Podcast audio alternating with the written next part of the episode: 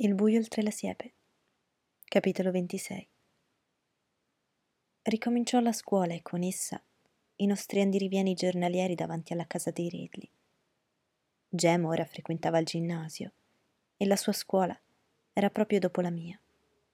Io frequentavo la terza e i nostri orari erano così diversi che facevamo insieme soltanto il tragitto da casa a scuola, dopodiché lo rivedevo solo all'ora dei pasti. Frequentava il campo di football, ma era ancora troppo giovane e mingherlino per fare altro che portare alla squadra i secchi dell'acqua. Lo faceva con entusiasmo e quasi sempre non tornava a casa prima che facesse buio. La casa dei Radley non mi terrorizzava più, ma non per questo mi appariva meno tetra, meno fredda sotto le grandi querce, né più invitante di prima. Nelle belle giornate si vedeva il signor Nathan Radley che andava in città e ne tornava a piedi. Sapevamo che buccia era ancora per il semplice motivo che nessuno lo aveva visto portare via. A volte, passando vicino alla vecchia casa, provavo una fitta di rimorso all'idea di aver contribuito a infastidire Arthur Radley. Dico infastidire perché nessun prigioniero normale può desiderare che dei bambini lo spiino attraverso le persiane, gli mandino i propri saluti in cima a una canna da pesca e vaghino la notte in mezzo ai suoi cavoli. Eppure ricordavo le due monetine con le teste di indiani, la gomma da masticare, le figurine di sapone, la medaglia annerita e l'orologio rotto con la catena. Jem doveva aver messo da qualche parte tutti quei tesori. Un pomeriggio mi fermai a guardare il nostro albero. Il tronco era gonfio attorno alla toppa di cemento, che era diventata gialla. Un paio di volte poco era mancato che non lo vedessimo. Un risultato simile sarebbe parso soddisfacente a molti, ma io continuavo a cercarlo con gli occhi ogni volta che passavo. Forse, chissà, un giorno saremmo riusciti a vederlo. Già immaginavo la scena. Lui sarebbe stato seduto sull'altalena e io mi sarei avvicinata.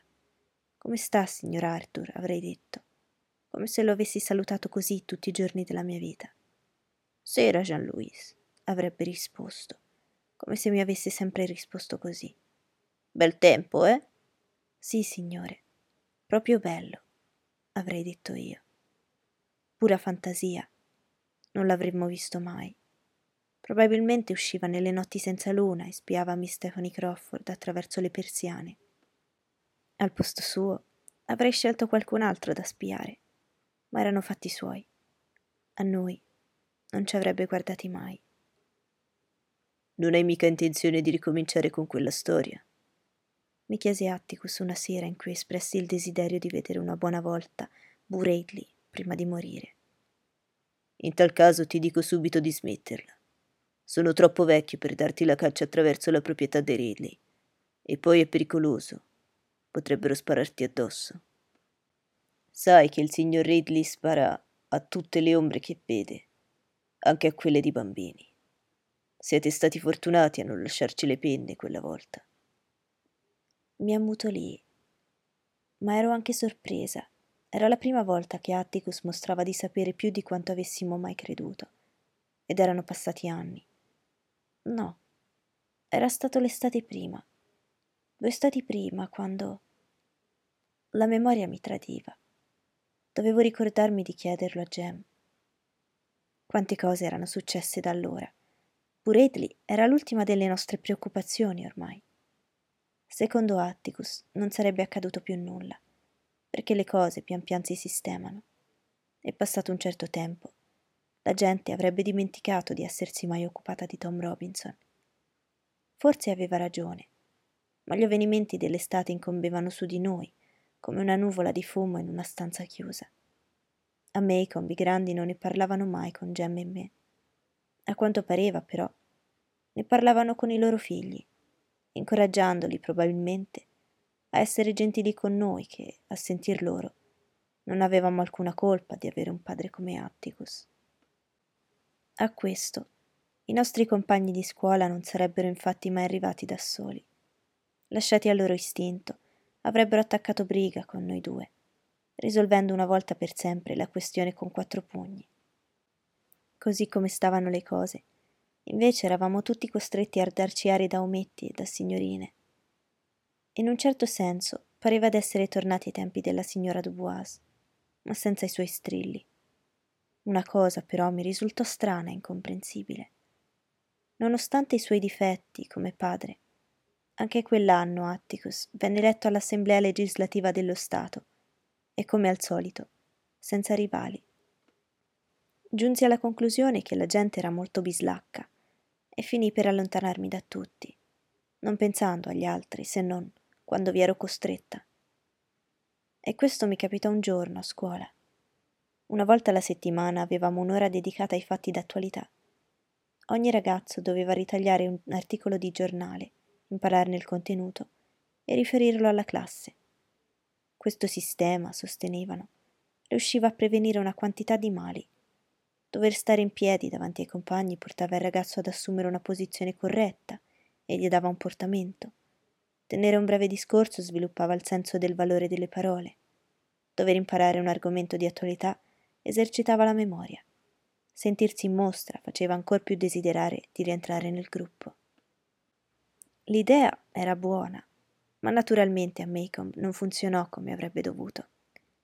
Anzitutto, erano pochi i ragazzi delle campagne che avessero giornali a portata di mano, e quindi il peso ricadeva tutto sui ragazzi di città, persuadendo una volta di più i primi che l'attenzione dei maestri si concentrava sui loro compagni cittadini. I pochi ragazzi di campagna che partecipavano all'iniziativa prendevano di solito spunto da un giornaletto che agli occhi di Miss Gates, la nostra insegnante, era una pubblicazione semplicemente immonda. Perché mai si accigliasse quando un ragazzo citava quel giornale, non lo capii mai. Ma più o meno le succedeva sempre a proposito di argomenti frivoli e vaghi, come colazione a base di biscotti sciropposi, negri esagitati che cantavano Sweetie Sings the Donkey. Tutte cose per cui lo Stato pagava degli insegnanti perché ce ne distogliessero. Anche così, non erano molti ragazzi che sapessero che cosa sia un argomento di attualità. Il piccolo Chuck Little, che avrebbe potuto avere cent'anni per la sua esperienza in fatto di mucche e dei loro costumi, era giunto a metà di una relazione quando Miss Gates lo fermò. «Charles, questo non è un argomento di attualità, è la pubblicità di un prodotto!» Cecil Jacobs, invece, sapeva il fatto suo. Quando venne il suo turno, si piazzò di fronte alla classe e cominciò. «Il vecchio Hitler!» «Adolf Hitler, Cecil!» disse Miss Gates. «Non si comincia mai un discorso dicendo il vecchio tale!» «Sì, signora!» rispose lui. «Il vecchio Adolf Hitler prosegue gli... perseguita, Cecil!» «No, Miss Gates, qui dice... Beh, il vecchio Adolf Hitler ha dato addosso agli ebrei, li ha messi in prigione, gli ha portato via tutto e non li ha lasciati uscire dal paese, e poi ha lavato tutti i deboli di mente». «Lavato i deboli di mente?» «Sì, signora. Penso che fosse perché non capivano di doversi lavare, forse un debole di mente non sa tenersi pulito. In ogni modo, Hitler cominciò a mettere dentro anche quelli che erano mezzi ebrei e a registrarli nel caso volessero dargli fastidi. Io credo che questa sia una cosa bruttissima e questo è il mio argomento di attualità». «Molto bene, Cecil», disse Miss Gates. Sbuffando per la fatica, Cecil tornò al suo banco. In fondo all'aula si alzò una mano. «Com'è che glielo lasciano fare?» «Che cosa?» chiese Miss Gates pazientemente. «Dico, perché Hitler può rinchiudere un sacco di gente in quella maniera? Il governo non dovrebbe proibirglielo?» chiese il proprietario della mano. «Il governo è Hitler», rispose Miss Gates, e cogliendo l'opportunità di rendere dinamica l'educazione, andò alla lavagna e scrisse a grandi lettere la parola democrazia. «Democrazia», disse. «Qualcuno sa darmi una definizione di questa parola?» «Noi altri», disse qualcuno. Alzai la mano, ricordando un vecchio slogan elettorale di cui mi aveva parlato una volta Atticus. «Che cosa pensi voglia dire, Jean-Louis?» «Diritti uguali per tutti, privilegi speciali per nessuno». «Molto bene, Jean-Louis, molto bene», sorrise Miss Gates. Davanti a democrazia, scrisse in stampatello noi siamo una. Adesso ditelo tutti insieme, noi siamo una democrazia. Lo dicemmo. Poi Miss Gates continuò. Questa è la differenza tra l'America e la Germania. Noi siamo una democrazia e la Germania è una dittatura. Dittatura, scandì. Qui da noi non si perseguita nessuno. La persecuzione viene quando la gente ha dei pregiudizi. Pregiudizi. Enunciò con cura. Non c'è gente al mondo migliore degli ebrei e perché Hitler non la pensi così è un mistero per me. Al centro della classe, un'anima curiosa domandò. Secondo lei, Miss Gates, perché non amano gli ebrei? Non lo so, Henry. Gli ebrei danno il loro contributo a tutte le società in cui vivono e soprattutto sono un popolo profondamente religioso. Forse è siccome Hitler cerca di togliere di mezzo la religione che non gli piacciono. Cecil interloquì. Non ci giurerei, disse, ma credo che prestino denaro o roba del genere. Ma non è una buona ragione per perseguitarli, sono bianchi, vero? Miss Gates disse, quando sarai alle superiori, Cecil, imparerai che gli ebrei sono stati perseguitati fin dall'inizio della storia. Sono stati persino cacciati dal loro paese. È una delle vicende più terribili della storia. Basta, è l'ora dell'aritmetica, bambini. Siccome l'aritmetica non mi era mai piaciuta, passai l'ora guardando fuori dalla finestra. Le poche volte che vedevo Atticus incupirsi era quando alla radio davano le ultime notizie su Hitler. Spegneva la radio di colpo con un versaccio. Una volta gli chiesi perché ce l'avesse con Hitler e mi rispose «Perché è un pazzo». Questo non bastava, riflettevo, mentre la classe procedeva con le sue addizioni. Un pazzo solo, di fronte a milioni di tedeschi. Mi pare che loro avrebbero dovuto chiudere Hitler in prigione invece di lasciarsi rinchiudere.